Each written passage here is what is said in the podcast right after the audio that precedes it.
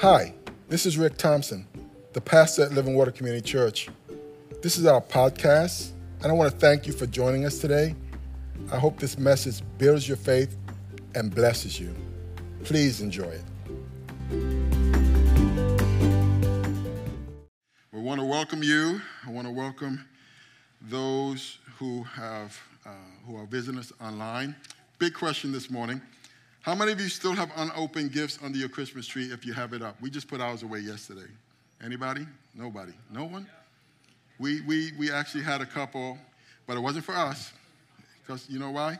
Because it makes no sense to have gifts with your name on it unopened under a Christmas tree. But too often, that's exactly what we do when it comes to the spiritual gifts that God has provided each and every one of us. And so last week we began to unpack what these gifts are, and I said we're going to go not by the traditions and the opinions of men um, or even denominations. We're going to go by what the Bible says. Is that all right? And then let the Word of God interpret itself as best we can. And then if we get to places where we don't know or it's unclear, which is not uncommon because the Bible says you see in part and, and, and and we, we, it's like we're looking through a glass dimly, and it's only until we're there face to face that we're going to see fully. And so, good men disagree on some of the things that I'm teaching based on their interpretation. And so, where we don't know, we're just going to say we don't know, and uh, I'm going to tell you this is what I think it says. Is that all right?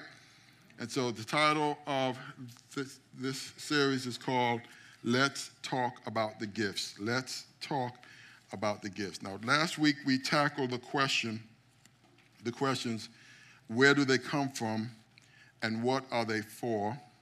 And the Apostle Paul began to answer that question for us in 1 Corinthians chapter 12, verse 1. This is what he said. He says, Now about the gifts of the Spirit, brothers and sisters, I do not want you to be uninformed. Uninformed. I think the King James uses the, the word ignorant. Um, turn to someone and say, Don't be ignorant. it's not a nice thing to say. But concerning the gifts, yeah, that's basically what's going on in the body of Christ. Uh, ignorance as, as it relates to what's happening. 1 Corinthians 12, 4 through 6 says there are different kinds of gifts, but the same Spirit distributes them. There are different kinds of service, but the same Lord. There are different kinds of working, but in all of them and in everyone, it is, help me out, somebody, the same God at work. So, where do the gifts come from? According to the scripture, come on, say it out loud. I want to say it like you mean it. It comes from God. And then he tells us exactly why they are here or what they are for. In verse 7, he says, A spiritual gift is given to each of us so that we can pat ourselves on the back and say, Look what I got. I, I just want to see who's paying attention. Exactly one person. What, what does it say? Say, preach it right, Pastor. A spiritual gift is given to each of us so that we can help each other. Yes.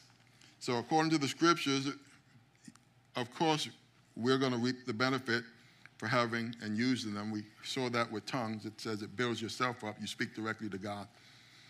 But ultimately, they're not just for you. It's not just about me and what I can get. It's about the people that God is trying to reach through you. It's to help others. Now, Peter said the same thing in 1 Peter chapter 4, verse 10. He also moved in the gifts. He says, each one should use whatever gift he has received to serve others faithfully administering God's grace in its various forms. And that, my friends, is why we absolutely need each other, why it's not a great idea unless you have some medical reason or some good reason to be doing church online. And I, I'm not disparaging those who are watching. I'm just saying that the gifts that God has given is, is for us to serve each other, to serve one another. Now, I may need that gift that God has given you on any given day, and you may need the gift that God has given me. But if we uh, separate ourselves from the body of Christ, I'm going to be left without, and you're going to be left without. Does that make sense? We'll talk about that a little bit more. God does not expect us to be lone rangers or an island unto ourselves when it comes to what He's trying to do overall in our midst. And so that's your first fill in. We serve God, listen, by serving His people. We serve God by serving His people. Now, a lot of people will say, Well, I serve God and I, I can't stand people. Well, according to, the, according to what the Bible says, that's almost impossible. 1 John 4 19. We love each other because He loved us first. If someone says, I love God, but hates a fellow believer, that person is a what? Is a liar. For if we don't love people we can see, how can we love God whom we cannot see? How many of us have seen God? Don't raise your hand. Most of us, honestly, have not seen God. And He has given us this command, not suggestion. He says, Those who love God must, must, must, must also love their fellow believers. And so we serve God by loving and serving the people whom God loves. And that's our spiritual act of worship. That's how you connect with God. Uh, God, I don't see you, but I can see the people that you love, and I'm going to serve you by serving the people that you love. Now, someone might say, well, you know, Pastor Rick, I, I don't think there's a, there's a place for me in the body or there's work for me to do. Well, according to Ephesians chapter 2, verse 10, it says, For we are God's workmanship, created in Christ Jesus to do what? To do good works, which God prepared in advance for us to do. God has a plan for you and a purpose.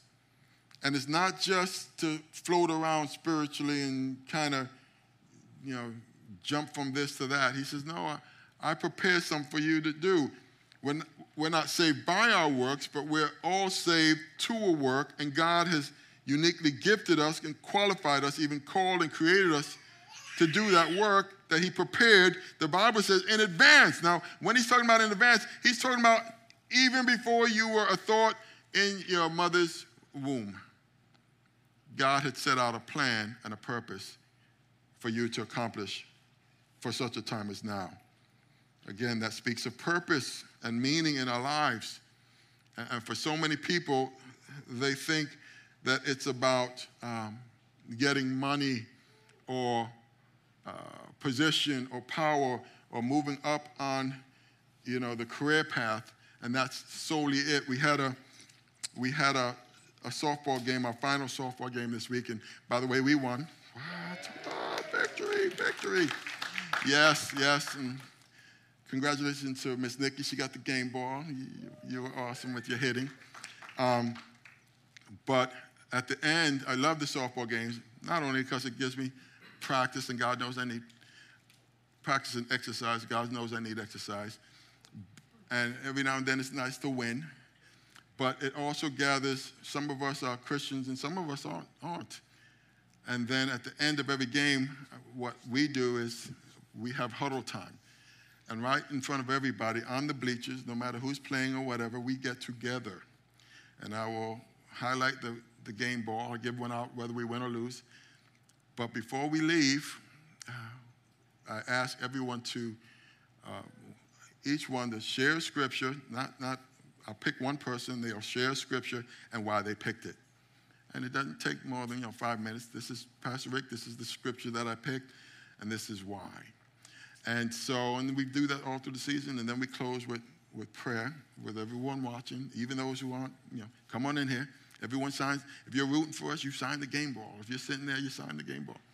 As well, this time, this Sunday it fell to me. I mean, this Wednesday it fell to me to give the word, and the word that that that God put on my heart was the scripture that says, "What does it matter if you gain the whole world, but in the end lose your soul?" And and so many people are playing for the win, or playing for the trophies, or playing for uh, the position. But at the end of the day, the trophies and the wins and the careers, the cars and the TVs and all that other stuff, 100 years from now, all that stuff is going to end up in a junk heap somewhere or owned by someone else. And so when Jesus turned around and he spoke to the crowd and he spoke to all of us and he says, What does it matter if you gained the whole world? You win the lottery. Now you're a million or a billionaire. And then a year later, two years later, five, ten, twenty years later, you breathe your last. Are you bringing it with you? He says, basically what he's saying is if, if all you're living for is for the stuff of this world, you're aiming low and you're going to hit your target. And in the end, you're going to be disappointed. And so he calls us to aim just a little bit higher. Amen? And God has not called us uh, for such a time as now to just show up on a Sunday to sit. He says, No, I've prepared work, something for you to do for such a time as now to serve. Now, concerning these gifts and the Holy Spirit, the Apostle Paul went on to say in chapter 2, verse 12, he says, We have not received this world's spirit, little s. Instead, we've received the big S, the Spirit sent by God. Why? So that we may know all that God has given us. Folks, God wants us to know some things. Amen? And so then he says, We do not speak in words taught by human wisdom, but in words taught by the Spirit, as we explain spiritual truths to those who have the Spirit. Whoever does not have the Spirit cannot receive the gifts that come from God's Spirit. Such people really do not understand them. They are nonsense to them because their value can be judged only on a spiritual basis.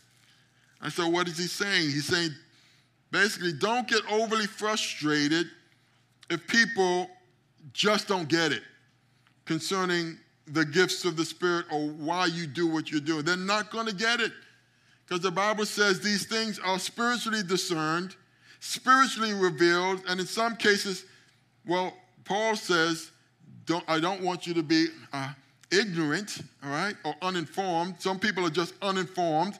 And in other cases, according to the scriptures. The reason they just don't get it and it's nonsense to them is simply because they don't have the Holy Spirit in their lives, so, so they can't see it or to discern it. Because it takes the Holy Spirit to begin to understand what we're talking about today, the things that I am trying to explain to you. And if the Spirit is not in you, I'm telling you, it's going to come across as complete nonsense. And so sometimes some of you gotta, you're going to leave here and, and you're going to go talk to your unsaved friends about it or, or someone in your family, and they're going to look at you like you got three eyes. It's okay. They don't get it yet. I didn't get it. It was nonsense to me before the Lord filled me with His Holy Spirit. And, and that's, and then I went to the Bible. Matter of fact, I didn't even know what happened to me. I was like, well, what is this? It feels good, full of joy it drew me to the Bible. I said, oh, look at this. It's happening in the scriptures. And so I want you also to take note of this that the gifts are distributed by God. 1 Corinthians chapter 12, verse 11. It said, It is the one and only Spirit who distributes all these gifts. He alone decides which gift each person should have. We'll talk more about that. But in other words, he's telling us that we don't earn these gifts. Uh, uh, the, neither do we necessarily deserve them. That's why they're called grace gifts. The word that is used is charismata. It's a Greek word. It literally translates to gifts of grace. Gifts of grace. And so, just like your salvation, you don't earn your salvation, it is a gift from God, not as a result of works, so that no man may boast so are the charismata or the charismatic gifts. They are an expression of God's grace toward us. Now, again, there are some people who say, well, Pastor Rick, that's great, but I don't think I have not even one. Ephesians 4 7. Each one of us has received a special gift in proportion to what Christ has given. Now, you may not know you have it after you become a believer or you may un- be uninformed about it, but he tells us that each one of us have, has been given something. We'll come back to that. In addition, we don't get to choose which gifts that we like to have. God does that, He determines that. And it will relate oftentimes to the work He's called you to do. It will relate to your calling, uh, of which, again, we don't get to choose that either. He does. Um, there are so many people who decide that, oh, well, I, I like what he's doing, the pastor's doing, and they go out and they go online and they get, you know, they get some certificate, and then they call me on the phone and say, "Well, I, have become ordained today, pastor, and and and everyone should call me pastor." And I'm like, mm, "I'm sorry, bro, that's not how it works." okay, God, you don't choose the calling.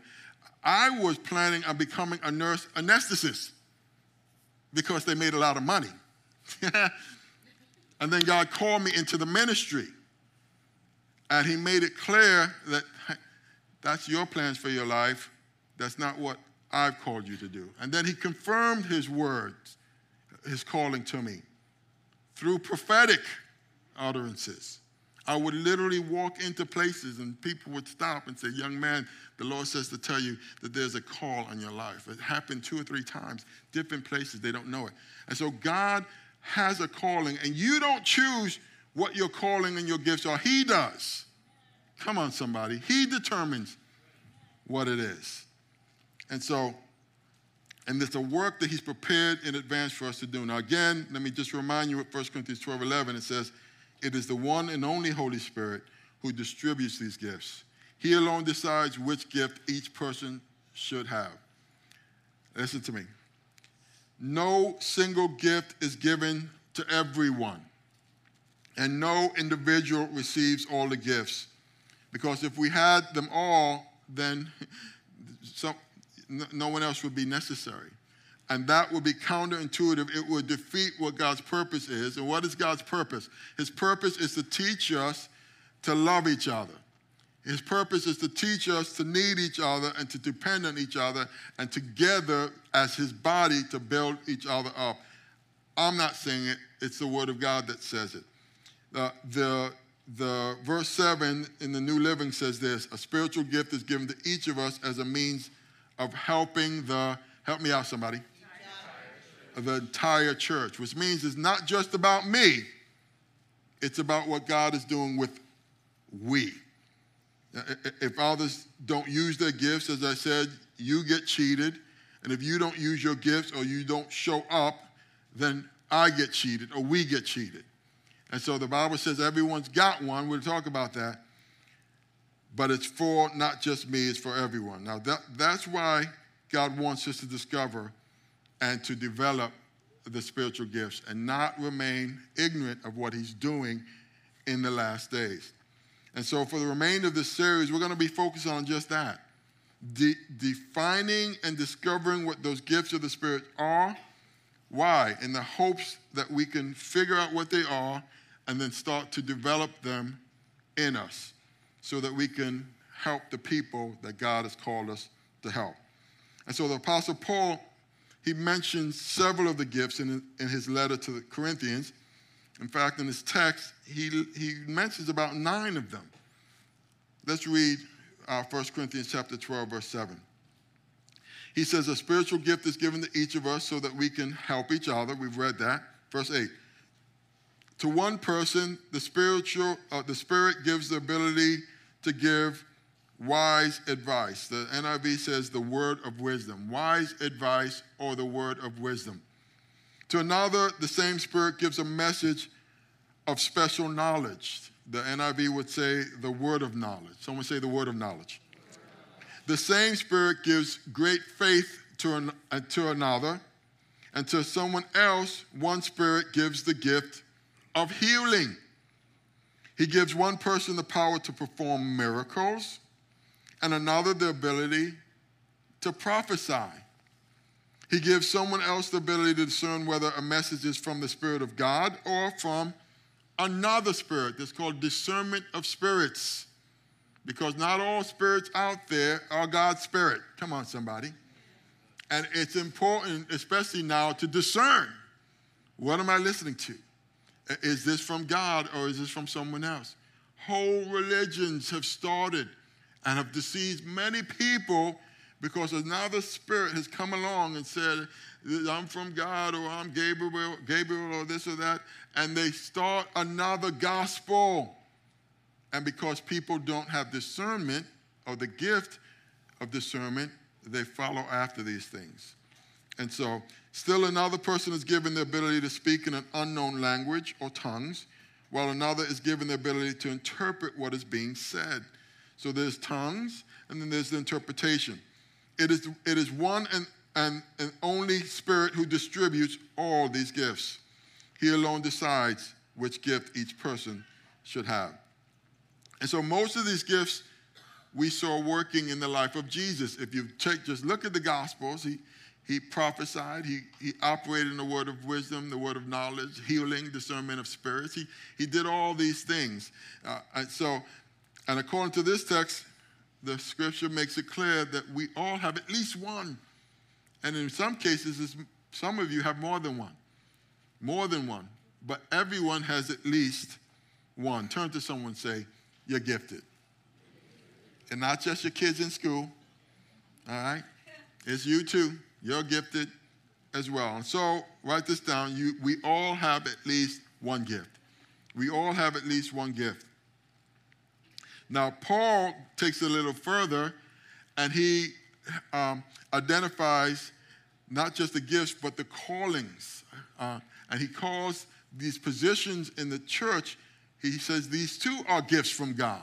I don't know if you ever thought about it that way, but in Ephesians, in Ephesians 4 7, he says, Now these are the gifts Christ gave to the church the apostle, the prophet, the evangelist, the pastors, and the teachers. Have you ever thought of that? That these positions are gifts from God to the church. And then he tells us why he calls them and, and gives them to the people of God.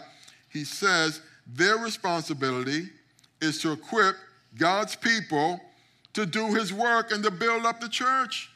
And so, who are God's people? Turn to someone says you. Turn to someone else says me too. Who is responsible to do, what does it say? The work of, to do his work. One translation says the work of the ministry. Who, say, say it again. Don't say the pastor. Some people say it's, it's your job, Pastor Rick. No, that's a mistake. People think, oh, it's the pastor's job to do the work of the ministry or the prophet or the evangelist. No, we are in the ministry, and ultimately, my job, their job, is to equip God's people.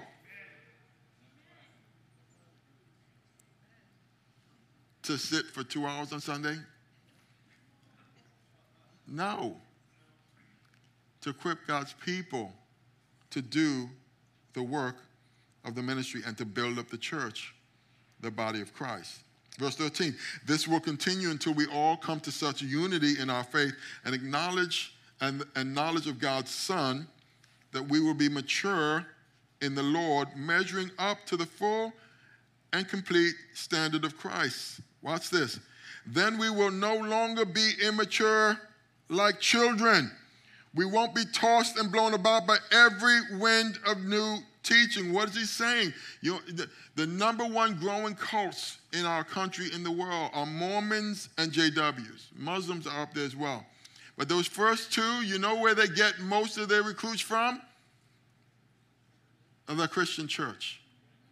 The people who have not taken the time to understand what the Word of God says concerning these things and the preaching of different gospels.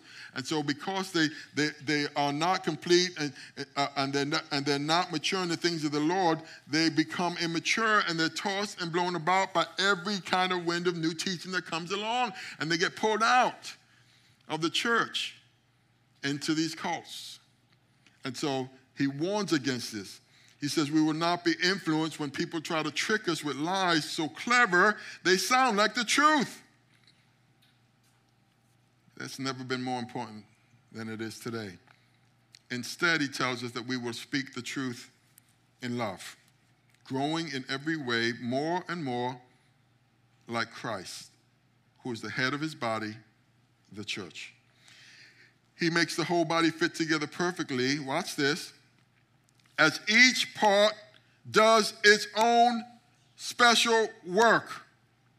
Turn to someone and say, All you have to do is your part. All I have to do is my part.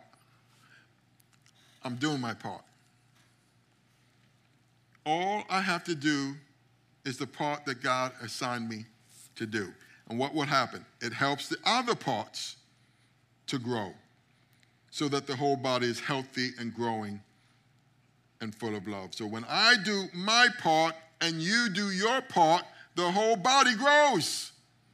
The whole body is nourished. But if I hold back on my part and you hold back on yours, and then you allow the devil to do what he likes to do, which is to sow division and, and, and, and foolishness among the church, and then I'm going to take my thing and go home. And next thing you know, you've taken your talents, your gifts, and your abilities home with you. And now, because God has gifted you in a certain way, and you've decided to take your ball and go home, Maybe God has dropped a word of wisdom on you, a word of knowledge, and I really need that that day. Or maybe He's talented you in, in other ways talents, gifts, and abilities. But, but, but because I've allowed these things to divide me, I can no longer receive from you, and you can no longer receive from me. Does that make sense? God wants us healthy and growing and full of love. Now, back to Paul's letter, he says in verse 27, he says, All of you together, he says, are Christ's body. And each of you is a part of it. And then he says, and here are some of the parts that God has appointed for his church the apostle, first the apostle, the prophets, the teachers, those who do miracles, those who have the gift of healing, those who can help others. Did you know that's a gift from God, a ministry of helps? Uh, absolutely. Those are the ones that you can depend on no matter what. You need help, they're there. That's a gift from God. Rather than the people who, I don't know if I can make it today. You know, that sort of thing. That's a gift. This is those who have the gift of leadership, that's administration, those who speak in unknown languages. And then he breaks it down. He says, Are all apostles? Are all prophets? Are we all teachers? Do we all have the power to do miracles? Do we all have the gift of healing? Do we all have the ability to speak in unknown tongues? Do we all have the ability to interpret unknown languages? He says, Of course not. So you should earnestly desire the most helpful gifts. And then he says, But now let me show you a way of life that is best of all. And again, what is he talking to? Because God had poured out his, these gifts on the early church, there were some who said, Well, I've got the gift of healing, and so I'm better than you.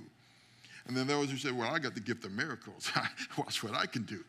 And then I can speak in tongues. And, they were doing this in a way where the enemy allowed them to, or, or pushed them to divide. And, and, and now Paul is coming in and he's addressing the Corinthian church and he says, First of all, none of us have the same gifts. We all have different gifts but we're all part of one body. And now I'm going to tell you a more excellent way. And then he went on in the teachings, uh, uh, we call it the love chapter, and, the, and he tells us that, that all of these gifts should be done in an atmosphere of love and community. Because again, Jesus made it super clear. It's not whether I have the gift of healing that determines or can speak in tongues or anything. He says, if I have not love, I'm just a sound, a noisy sounding gong. He says, by, by this they shall know you are my, Christ, my followers. It's your love for one another. It's your love for one another. And folks, that is going to be the draw. When people walk in these doors, I'm told that uh, my wife did the study. Within the first seven minutes, people determine whether this place is for them. I've walked in some churches, I knew immediately I was not welcome there. No one had to say a thing. Before the preacher even got up, they know if this is a place based on the atmosphere that we create. And my goal is that, yes, the Spirit, the, the gifts of the Spirit be dispersed among us, but at the end of the day, that it'll be done in an atmosphere of love and acceptance. Come on. Amen. Amen. So, those are some of the administrations and the appointments that God has placed in the body of Christ for its growth and its edification. And as we have time in this series, we're going to do our best to define them all. But I'm going to spend the remainder of this morning's time on the first two that we looked at of the nine gifts that were mentioned in Corinthians, 1 Corinthians chapter 12. He says, For one is given the word of wisdom through the Spirit. This is the King James Version. To another, the word of knowledge through the same Spirit. So, what are they? Well, let's take the first one first. The word of wisdom, you can write this down, it's a long definition, but we'll explain it. It says it's a direct and supernatural act of the Holy Spirit to grant wisdom to a specific believer at a specific time to deal with a specific situation. I'm going to say it again, don't worry. It's a direct and supernatural act of the Holy Spirit to grant wisdom to a specific believer at a specific time to deal with a specific situation. You all got that? You said no? Write faster. This is being recorded, so you can go back and listen to it afterwards. But the, the, uh, there's a general kind of wisdom that's out there that we all kind of have. But there are times when God will grant us an unusual wisdom, and, and it's a spiritual thing, and the people around you kind of just recognize where, where'd that come from? That, that came from a different place. They're like, wow. And, and, and, it kind of makes sense. And the example that we have for that, the well known one, again in the Bible, we all know him, is Solomon. At the time, he was considered the wisest man ever on the planet. And in, in 1 Kings chapter 3, he was confronted by two women. They, the Bible says they were prostitutes, and they both had children. Now, watch this. It says, Now, in verse 16, it says, Two prostitutes came to the king, stood before him, and one of them said, Pardon me, my lord, this woman and I live in the same house. And I had a baby while she was there with me. The third, the third day after my child was born, this woman also had a baby. We were alone. There was no one in the house but the two of us. During the night, this woman's son died because she lay on him. And so she got up in the middle of the night and she took my son from my side while I, your servant, was asleep, and she put by her breast uh, and put her dead son by mine. The next morning, I got up to nurse my son, and he was dead. But when I looked at him closely in the morning light, I saw that it wasn't the son I had born. Verse 22. The other woman said, No, the living one is my son, the dead one is yours. But the first one insisted, No, the dead one is yours, the living one is mine. And so they argued before the king. And so the king said, This one says, My son is alive and your son is dead, while the one, one says, No, your son is dead and mine is alive. Then the king said, Bring me a sword. And so they brought a sword for the king and he gave an order cut the living child in two and give half to one and half to the other. Verse 26. And the woman whose son was alive was deeply moved out of love for her son. And he said to the king, Please, my lord, give her the living baby. Don't kill him. But the other said, Neither I nor you shall have him. Cut him in two. Then the king gave his ruling Give the living baby to the first woman. Do not kill him. She is his mother. When all Israel heard the verdict the king had given, they held the king in, in awe. Listen, because they saw that he had wisdom from God to administer justice. And so, in that moment, the woman whose child it wasn't, yes, that's the only fair thing. And the king knew in that moment, no mother in their right mind would say, Kill my baby. She's, I would rather give the child away and let him live than to watch my, the child get killed. And in that moment, he knew, nah, she's the one. She's the one. And that's an example of a specific gift of wisdom. When you find yourself in a position of maybe conflicting principles, and sometimes you, will go to the Bible and, you, you'll find a direction in there that speaks about your situation and uh, uh, you think, and it tells you to be patient and faithful and wait. And then you'll find another scripture that says, don't just sit there waiting. God blesses faith steps. And so you don't know what to do, and you say, honestly, I, I, don't, I don't know which of these applies to my situation. Or maybe it's a problem at work, and another option comes up, another job. Do I stick it out where I'm at, or should I be bold and go for the other one? I've been in those positions, Lord, which way I should go. Handful of times in the past. Do I step out into the ministry at this time now, or do I start looking for another job? Or where should I go on a mission with this group or that group? There might be medical decisions that you have to make. And in those times, in those situations, you need a word of wisdom. Lord, what do I do? And in James 1:5, he says, if any of you lacks wisdom, let him do what? Ask Oprah Winfrey. Help me, somebody. Ask my girlfriends. He says, let him ask of God who gives to all liberally and without reproach, and it will be given to him. Because God wants us to make wise decisions. Amen?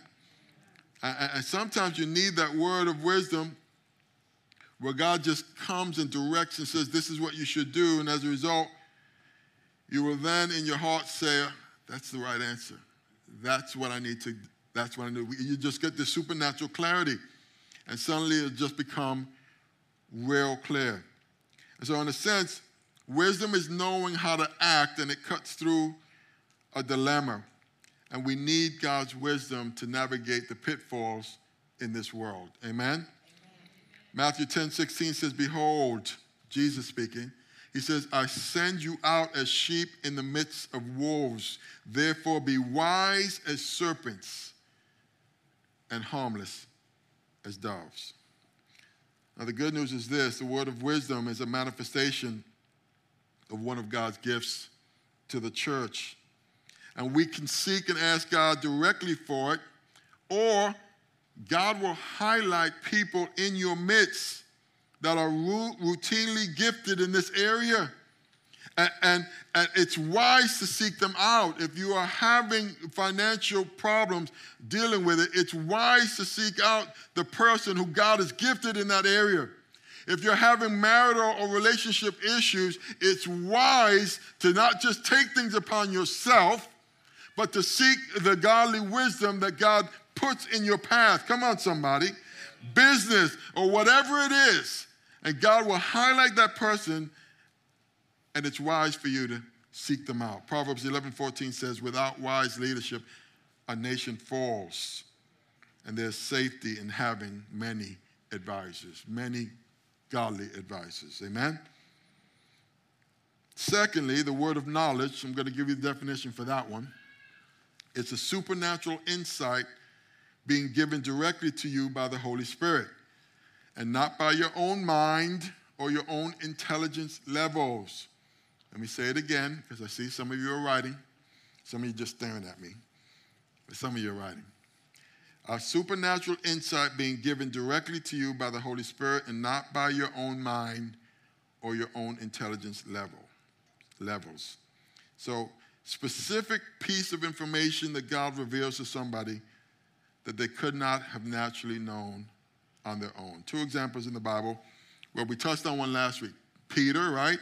And Jesus, and the Samaritan woman and Jesus. Peter, Peter, when God asked him, "What do men?" Uh, he, he says, "Who do men say that I am?" And they all responded. Some say you're, you know, the prophet, and some say you're Elijah, and all this other thing. Then he asked the sixty-four thousand dollar or million dollar question, "But who do you say that I am? Who do you say that I am?" And immediately Peter spoke up. He says, Thou art the Christ, the Son of the living God. And, and Jesus said to him, Listen, flesh and blood hasn't revealed that to you, but my Father in heaven.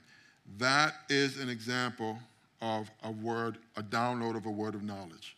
That is an example. He, he, Jesus said, You didn't come by that by your own. God dropped that on you. He was operating in the word of knowledge. With the woman of the well, same thing word of knowledge and prophecy, encountering the woman at the well. He turns to her and says, Go get your husband. And what she say? I don't have a husband. And then Jesus turned to her and he said, You're right that you said you don't have a husband. You've had five husbands, five husbands, and the man you're with now ain't your husband. Ain't your husband. Now, Jesus read her mail. The question is, how did he do that? He did that through the word of knowledge. And oftentimes this gift will go hand in hand with prophecy. What, what did she say? She said, Sir, I perceive, I perceive that you're a prophet. And, we're going to talk about prophecy at length as, as we touch on that one.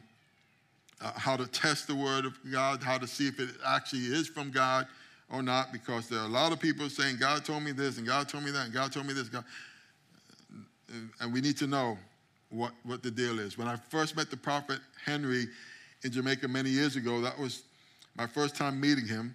He did the same thing to me. He, he had the word of knowledge concerning my past. He read my mail. I was like, oh. They ushered me into this room, uh, no bigger than, it wasn't very big. They bring him in, and then I realized he's not that much older than me. I thought he was going to be older. He was not that much older than me at the time. This is some 20 something years ago, and he's blind. And he grabs my hand, he's got the joy of the Lord on his face, and he starts reading my mail about the things that I've been involved in in the past and the challenges that I've had. And then he starts to prophesy about what's going to happen in the future. He prophesied about this building coming. It was one of three prophecies that happened that God was going to, by the end of the year next year. He told me also, not, not encounter, but later on, he said, You're going to have a primary school here. God's going to bring a primary school to, uh, uh, to you as well. And so, and then he told me, he called me at uh, Bible study one time. He said, Pastor Rick, the Lord told me to tell you it's going to be, he had this very thick Jamaican accent. He said, going to be people from many boats coming to your church. I said, What? Many boats. Many boats. Oh, okay. All right. Okay. So people from all nationalities and all these things. And so he was operating in the word of knowledge and prophecy. The word of knowledge may come forth as a direct word like in those cases, or in a word picture or vision or dream that he gives you. When we had COVID, they were telling us, remember, you got, we want everyone to stop going everywhere because it's only going to take two weeks to stop the curve, something along those lines. And while they were saying that, I went to bed and I got this dream. And this is what the dream was. I was in a massive stadium, softball, and there were people in the stands. And as I was in the stands, uh, uh, in the stadium, I was also I was the coach, but I was also the player, much like what I do now. And I was going to be the next person up to bat. And so, the, when the person goes up to bat, the on deck person is supposed to go. So I go to grab my bat, and my bat is missing. Where's my bat? Um, Mike knows. I use one of two bats. Where's my bat? And then someone said, Pastor Rick, here, here's a new bat. You can use this one. I said, no, I want my old bat. Where's my old bat? This is the dream. I, I said, you know what? I have time. I'm going to run back into the, to the, not the dugout because it, it was a stadium. It, it was where you you know what I'm talking about. You got to go back into the locker rooms. I start running back into the locker room because I must have left it in the locker room. As I'm running into the locker room, obstacles are going in my way. I'm going up things and over things, and around things. I'm, why is it so hard to get my bat? I finally get to my bat. It's leaning up against my locker. I grab it. I start running back, and the same thing obstacles everywhere going in my path. And then they call my name. I, am up to bat. And so I, I finally get to the, to the fence where to go back out to the field, and I hit the fence, and the fence is locked and I push the fence, and there's a lock on the fence, and they say, Where, "Where's the next batter?" They're calling for my name, and the pressure's on, and and and they call me out, and I was so frustrated. And then just then, the the I look at my old bat, and I hear this voice: "You should have used the new bat." And I woke up very upset because I got called out. And I said, Babe, I just had the weirdest dream. And I told her. And then I felt like it was a word from the Lord. And, and I shared it with the team. And Pastor Sean says, I know what that dream means. You can, and, and we all immediately realized this ain't going to take two weeks or two months. He says you can keep using the old bat, the old way of doing things, and you're going to be called out. You better figure out that over the next few days, weeks, months, this thing is going to drag out a new way of doing church. And that's when we started pouring money into our technology. That's when we changed the, the way we were doing things. I called my pastor friends. I said, listen, this ain't going to take two weeks. The Lord has shown me we need to embrace the new technology. We need to do things a different way if we're going to survive. There are churches who closed their doors and never opened up again because the old way of doing it was everybody was here, and, and when everybody left, everything was done. And so immediately we figured out what are the new ways. And because of that, we not just survived, but we thrived during that time. Amen? We, we literally went completely out of debt. I, I was like, look at God. It's just amazing. And so the word of wisdom, I want you to write this down, and knowledge helps us to separate good, what's a good idea, from what is a God idea. How many know there's a difference? How many know that all that glitters isn't gold? And, and all good ideas aren't all necessarily God ideas. And God wants you to know His plan and His purpose in a specific situation. I've talked to people like the women of the well who want to talk about anything but the issues. But in the moment of counseling, God will just drop something in me that kind of cuts through it all a, a, a supernatural uh, insight as to what's taking place. And all of a sudden, I, I, I was called to, to, to, to someone's house. And when I knocked on the door, they came to the door, and I, I went with another lady.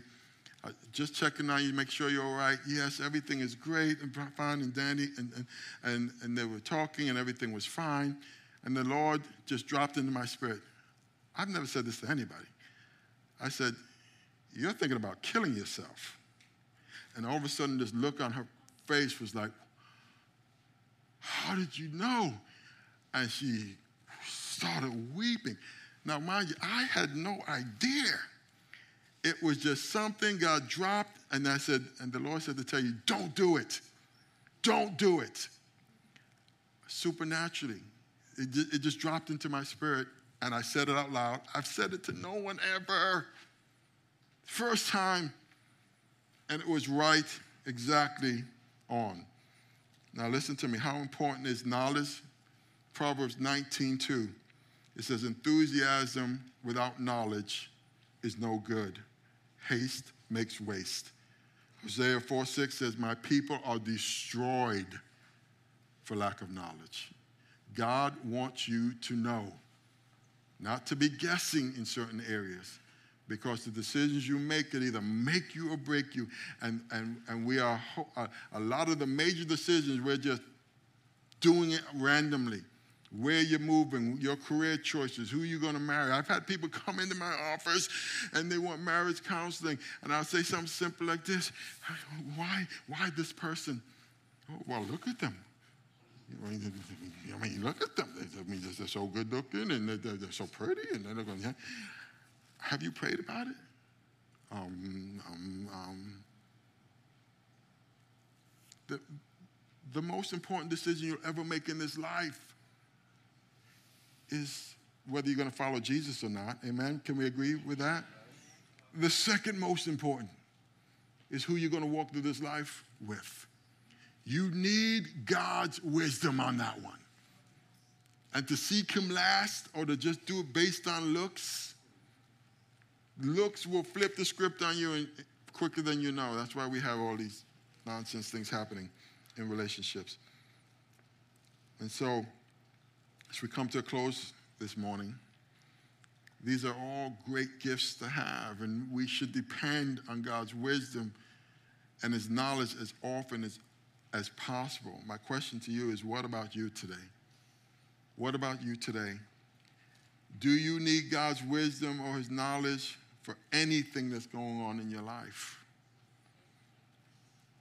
Listen to his promise again to every single one of us Philippians 4, 6, and 7.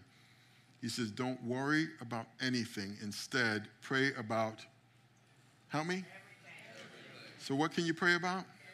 What can you pray about? Uh, somebody, look them in the eye.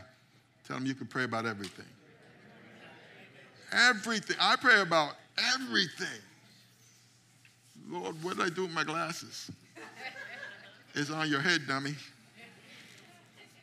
Lord, I can't find my keys. I pray about little things.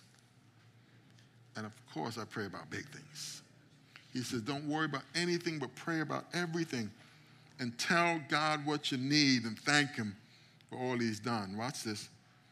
And then you'll experience God's peace, which exceeds anything we can understand. His peace will guard your hearts and your minds as you live in Christ Jesus. Amen. Amen. Amen and amen.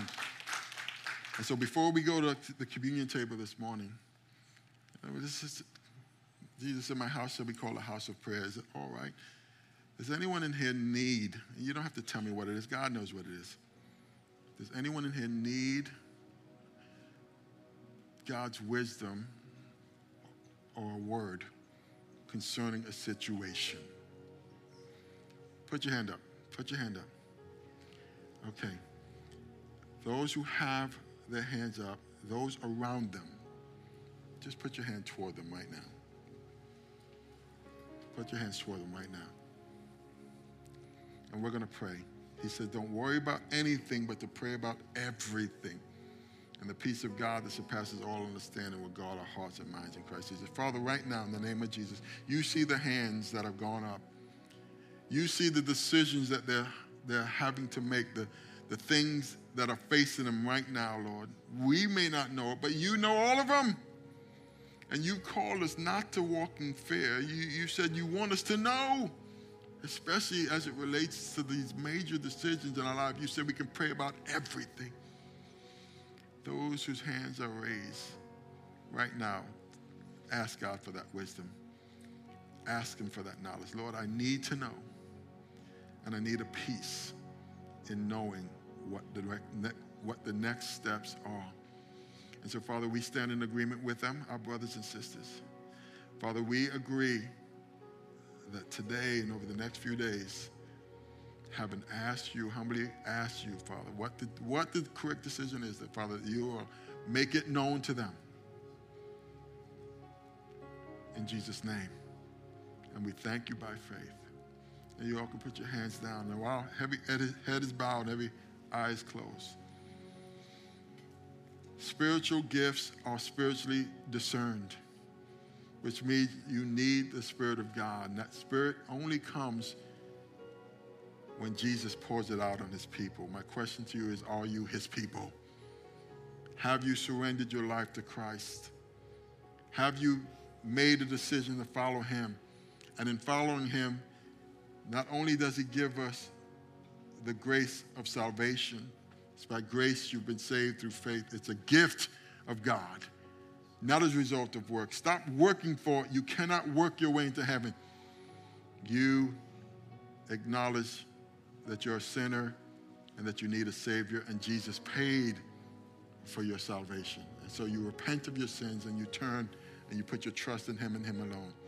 That's His grace. His grace comes by His salvation and His grace comes, the, the gifts that He gives you are only by grace. But if you've not yet accepted Him as your Savior and Lord, you'll never discern His spiritual gifts. So that's your first step. If you've not yet accepted Christ as your Savior and Lord, and you would like to, or to make your salvation or your election secure, say something like this from your heart. Say, Heavenly Father, I acknowledge that I've sinned. I ask you to forgive me, to come into my life. I believe that you are who you said you are the Messiah, the Son of God, the one who would pay for my sins and all the sins. And so today, I put my trust in you and you alone. Fill me with your Holy Spirit. and with your power so that I can know all that you have for me and reveal your gifts to me. I want to be used by you for such a time as now. In Jesus' name I pray. Amen. And the church said, Amen. Amen.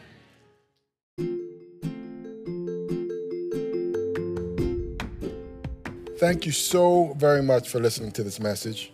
We hope you were truly blessed. If you were, please subscribe to our podcast if you haven't already and share it with a friend. Doing so will cause the seeds of God's word and the message of his love to spread like wildfire. So thanks again for partnering with us in this important way. Stay thirsty for Christ, my friends, until the whole world hears. God bless.